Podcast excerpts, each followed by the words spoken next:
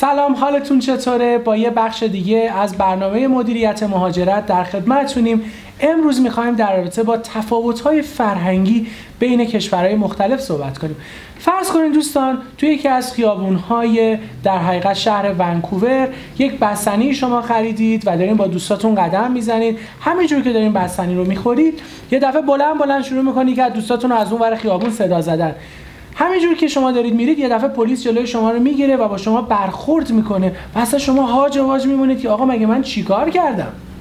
واقعیت اینه که دوستان داد زدن توی کشور کانادا ممنوعه و ما از این مدل قوانین توی کشورهای مختلف زیاد داریم. ما یه مسئله داریم توی کشور سنگاپور سر بحث آدامس جویدن و ماهی گرفتن تو خیلی از کشورهای دیگه اصلا یک فعالیت غیرقانونی محسوب میشه بدون مجوز. البته میخوام اینو خدمتتون عرض بکنم که این تفاوت‌های فرهنگی که خیلی هاش با کشور ما هم متفاوته باعث میشه که ما دچار مشکلات زیادی بشیم. پس یکی از نکاتی که شما باید بسیار بهش توجه کنید همین تفاوت فرهنگیه.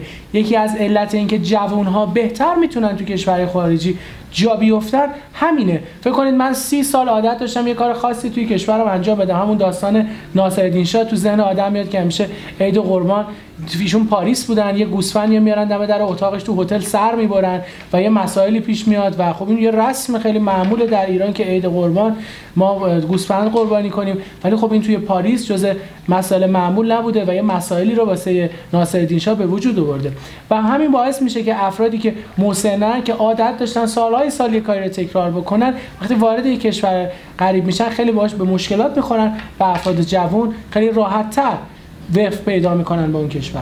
پس یکی از آیتم هایی که شما باید تو بحث مدیریت مهاجرت بهش توجه بکنید و بحث کاری بین الملل اینه که خودتون رو با فرهنگ کشور مقصد همگام کنید.